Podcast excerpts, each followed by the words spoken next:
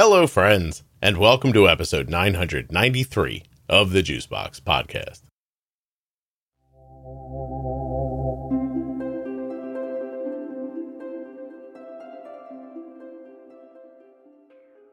Jenny Smith is back with me today for another diabetes myth. Today we're going to tackle the myth that if you're using insulin as a type two, it's a failure. While you're listening, please remember that nothing you hear on the Juicebox podcast should be considered advice, medical or otherwise. Always consult a physician before making any changes to your healthcare plan or becoming bold with insulin. If you'd like to hire Jenny, she works at integrated diabetes dot com. She's had diabetes for over thirty-five years. She's a dietitian, a C D E. She's wonderful. You'll hear her. integrated diabetes dot com. Speaking of good deals, use my link drink A G one dot com forward slash juicebox. And when you do, your first order will come with a free year supply of vitamin D and five free travel packs of A G one. You can use the offer code juicebox at checkout at cozy earth dot com to save forty percent off of your entire order. And if you go to usmed.com forward slash juicebox, you'll be getting a special link just for Juicebox podcast listeners, and you can get started with U S Med. All right, let's get to the show, shall we?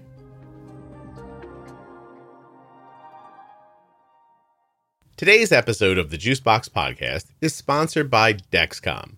Now, Dexcom makes the sensor that my daughter is wearing right now, the Dexcom G seven. They also make the G six, which many of you are using.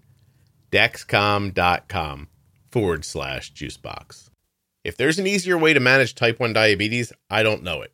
The Dexcom G seven is a simple C G M system that delivers real-time glucose numbers to your smartphone or your smartwatch. No finger sticks are required. Effortlessly see your glucose levels and where they've headed, so you can make smarter decisions about food, activity, and the other variables that are impacting your blood sugar. Go to my link, dexcom.com forward slash juicebox, to see the device, watch great videos, find out more about how it works, or just get started. Do you have type two diabetes, type one, gestational? Dexcom may be for you. Dexcom G seven can help you to spend more time in range, which is proven to lower A one C. The more time you spend in range, the better and healthier you'll feel. Use the Dexcom Clarity app, which is built right into the Dexcom G seven app, to track your glucose trends. It will even provide you with a projected A one C in as little as two weeks. Dexcom.com forward slash juicebox. Dexcom G seven features lightning fast thirty minute warm-up time. Oh, that's twice as fast as other C G M systems. Wait till you see how terrific it is to go from one device to the next. The way we do it here is you're wearing a G seven and you put on the next one, but don't disconnect the first one. So the next one sits on for a half an hour. Now it's ready to go. And then you make the switch. You never lose a reading. It's absolutely fantastic. Um, there's actually a, a ton that's great about the G seven. You got to go to the link to check it out. Dexcom.com forward slash juicebox. Set your alerts and alarms wherever you want, so you're notified of lows, highs, falling, or rising blood sugars.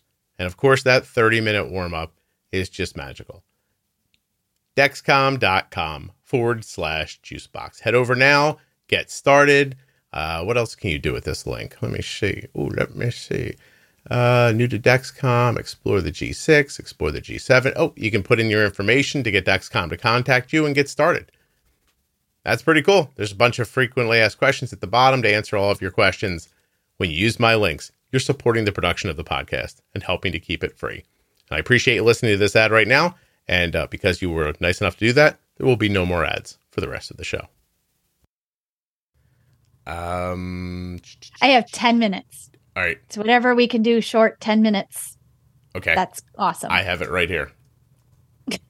I know you do. Don't worry, Jenny. There's a list for everything. Your lists are like... outstanding. You're like, I got this. This I is what it. We're going to talk about. I got it. About. Let's scroll right to this one. All right. Let's discuss the myth that insulin is bad for someone with type two diabetes. Oh. Oh. Uh, my big one, which I mentioned with, um, oh, this person must have been on the podcast. I mentioned this in my episode, was that for decades, I believed that going on insulin was the last resort for someone with type two. So how do we make sense of this idea when, as soon as you're told you have prediabetes or type two diabetes, someone says to you, diet and exercise, we can turn this around? Now, I guess, first of all, is that always true? Like, is there a world where you couldn't, if you couldn't stop, if your knees didn't hurt, if you didn't have a job, can you diet and exercise your way out of type two every time? Every time? No. Okay. I think, again, that's, it's, it is, it's kind of a blanket statement. And unfortunately, no, as we know, every person is individual, right? Every person has a way that something will or will not necessarily work, or we'd have even insulin itself, we'd have one kind of insulin and everybody would just be able to use the one kind of insulin, mm-hmm. right? Um, does lifestyle, especially for type two, in a grand majority of studies in research, you can actually find that lifestyle from the get-go, especially if type two is discovered earlier rather than later, when many... Many times complications may have already set in, unfortunately, and that might be what sends somebody to the doctor because of something that they're experiencing to kind of get it checked out. And then they discover, oh, well, you have diabetes as well, right? Um, but I think the earlier the better, which just calls for more early on health screenings from primary care and just lab work. You should get that done yearly to check up on things and see how things are going. Right. Because the sooner that you can catch it, the sooner you can make really awesome lifestyle changes, and you could halt the progression. Absolutely. Right. Yeah. I, I'm not saying like, I'm not saying keep, you know, taking poor care of your health if that's what's happening. I'm saying that telling someone, hey, just eat a salad, do a sit up, and this is going to go away, is not right. always going to happen, right? No. And and there are new medications now. We've talked about them in the Type two Pro Tip series. Um, I'm watching uh, two people I know using Ozempic right now with their Type two with like great success. Not just That's weight, awesome. Not just weight loss, like lower, like there are almost no spikes at meals, like more normal yep. blood sugars, really fantastic stuff. Um, and and I wonder if after more weight loss, if you won't see that get better and better as time goes on. But my point is this, is if you're in a position where you need the insulin and you're not taking it, you are doing more harm than good in that in that time. And and this is the next part of this. And, you know, I started off by saying type two, but I mean, maybe this really, because I hear this from so many people, and this is the last thing I'm going to ask you in this episode. It's a very short episode, but I think this is a big deal. I was told not to inject insulin because it kills the rest of your pancreas. Now, you know that's a thing people think. Oh, that's so wrong. Right. But why do they think that? I can never figure this one out. I I've don't heard even it from type twos you... and type ones. That it kills your pancreas. If, I mean, if anything, actually injecting insulin.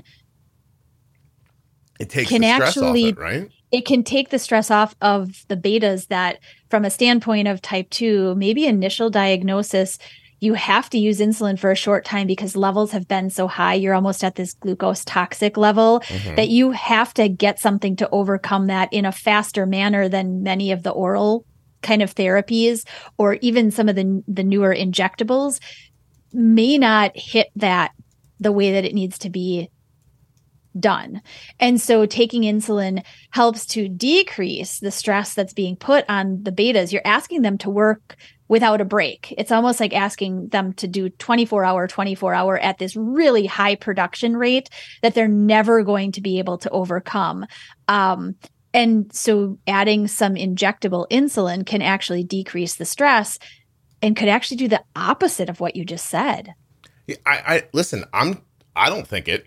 I've just heard people say it over and over and over again. Right. I can't. And uh, listen, this whole series is about basically you and I going, why would someone think that? And trying to come up with where that would come from. I don't right. get. I don't get this one. Like I don't either. You use insulin, you make it worse. You use insulin, you stop your pancreas from working the rest of the way. Or, by the way, you can use too much insulin, which I think those two thoughts live on the same plane of existence in someone's head. But I don't understand where that comes from either. Like, is it is it that type ones, maybe it's that when people start using insulin, they'll sometimes gain weight as type ones. and then they say the insulin made me gain weight. They don't. And re- what? What's your answer to that? That I say, I tell them the same thing every time. Insulin doesn't make you gain weight. Calories make you gain weight. You're just which is tr- which is true. Right? But from a and from a type one perspective, on a little deeper level, if they have had such high blood sugars for such a long time, then they've actually been able to maintain, or most often you see weight loss mm-hmm. prior to diagnosis, because they've been peeing out an excessive amount of calories because the body doesn't have the insulin to actually put it into the body in storage like it's supposed to. Yes. So you lose weight by peeing out the excess that you're, you know, that yeah. should be actually capped. You're, it, the, so once you start taking insulin, your body's like, yay, I can work I've got something here that I can package the stuff away the way that it's supposed to. And so, yes, you may get back to a healthy weight. I've actually also seen, especially in kids and teens, where they may not have actually been keeping up with growth curves mm-hmm. prior to diagnosis even. And once they start on insulin and their body actually has the right amount there, yeah. then weight gain can actually increase. And if you're not careful, as you said initially, then caloric intake needs to be the next step in management. Mm-hmm. Just because you're taking insulin doesn't mean that you can go hog wild with caloric intake. Right. They need to balance. Also, the, the cause and effect is off sometimes. So like you said, the way I think about this, what you just said was like that you're in like a low level of D K A all the time, right? Yes. And so your your your body's trying to die because it doesn't have enough insulin, but you're giving it just enough to keep it from actually happening. And so you're on this unhealthy weight to begin with. And then suddenly you add the right amount of insulin. God knows, what what do you hear people say all the time at their diagnosis? I I swear to you, I hear it fifty times a year. I thought, oh my God, my diet is finally working. They say yes. it all the time. They're so thrilled before they're diagnosed because they're like, I'm finally losing the weight that I've been trying to lose. Especially so, for adults who are diagnosed. Oh, my God. Yeah. Absolutely. So so you're basically in that situation where your body can't properly perform. And so you're underweight for the reasons Jenny said. And then you bring the insulin in and your body's like, oh, good, I can do the right things now. Not realizing you've been eating crazy amounts of food because who cares, right? Like, right. Because uh, I, I wasn't gaining. People say it all the time. Oh, my God, I was eating ice cream. I was doing this. I never gained any weight. I thought I finally right. figured it out. Blah, blah, blah. Right. right. So I think that's I think that's that space right there. But mm-hmm. I mean, again, I, I don't I mean, that's as that's as close as I can come to digging through it. But with with the certainty that people will say it online, I'm stunned and scared by it all the time because I don't use insulin. Is, I mean, especially for a type one, is just such a dangerous statement to make. And absolutely. And it happens a lot. Oh, don't use it. The more you use, the worse it's going to get. You're going to kill your pancreas. You're going to, I'm like, oh God, shut up. No, no, no. Like, stop saying, that's where you, uh, right. I don't know. Yeah. I, I'm glad absolutely. someone brought this one up. And I think from a type two perspective, for the majority of time, people feel like insulin means that they have ultimately failed in yeah. everything that they have put into action. You know, their doctor or their educator was like, let's let's do these lifestyle things. Let's start you on these medications. Mm-hmm. And potentially at some point, many people will still need to use insulin. And there is a progressive nature to type two.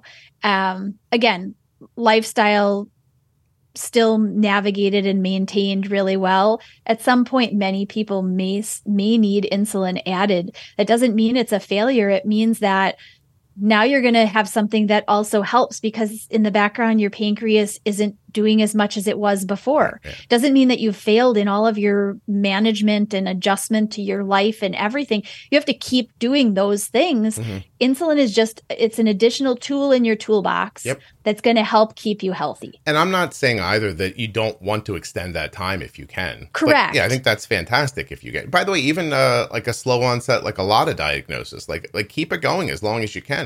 Every day you right. don't have to futz with all this stuff is fantastic. You, you know what I mean? Right. But but once it comes, I don't know, couching it as a failure is is dangerous. And I don't think it's not true that doctors don't say like, well, we want to keep you off of insulin as long as possible. And then people's brains fill in the rest of that with however these myths start to exist. Right. They're kind of reading between the line of which there's not there's not really something written there. They're just filling it in. Like you said, like yeah. the doctor, well, we're going to keep insulin out of the picture for as long as we can, mm-hmm. which again is kind of like saying, well, gosh, once we get to that point, well, that's it. We got to add insulin now. You know, Je- like Je- Jenny, I'm going to end with this because I I'll go on forever if I talk about this, but I think that if people could get a, a printed list every day of all the things they're wrong about that they think they're exactly right about, me included, everybody included, we'd all spend a lot of time just sad in a corner going, oh my God, I thought that for sure was right. Because like, yes. your brain fills in the gaps with whatever information you have, and it doesn't make, mean it's the, the right information. So anyway, correct. I, I appreciate yes. you doing this. Thank you very of much. Of course. Absolutely. Thank you. Yep.